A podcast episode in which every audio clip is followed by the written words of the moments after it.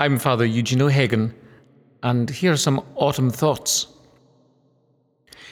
Here in Ireland, the leaves on the trees have changed their colour from green to various shades of brown, russet, and gold. The gardens, laneways, and roads are decorated with nature's confetti.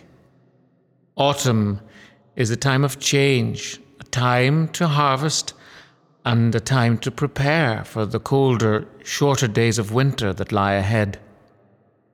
The world at large is ever changing too. Some countries are in turmoil. The global economy is in free fall, and all around looks uncertain.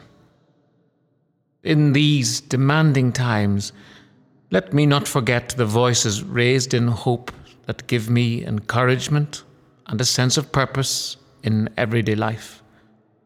Above all, let me hear that inner voice of strength that is the Spirit of God that calms my fears and assures me of His presence.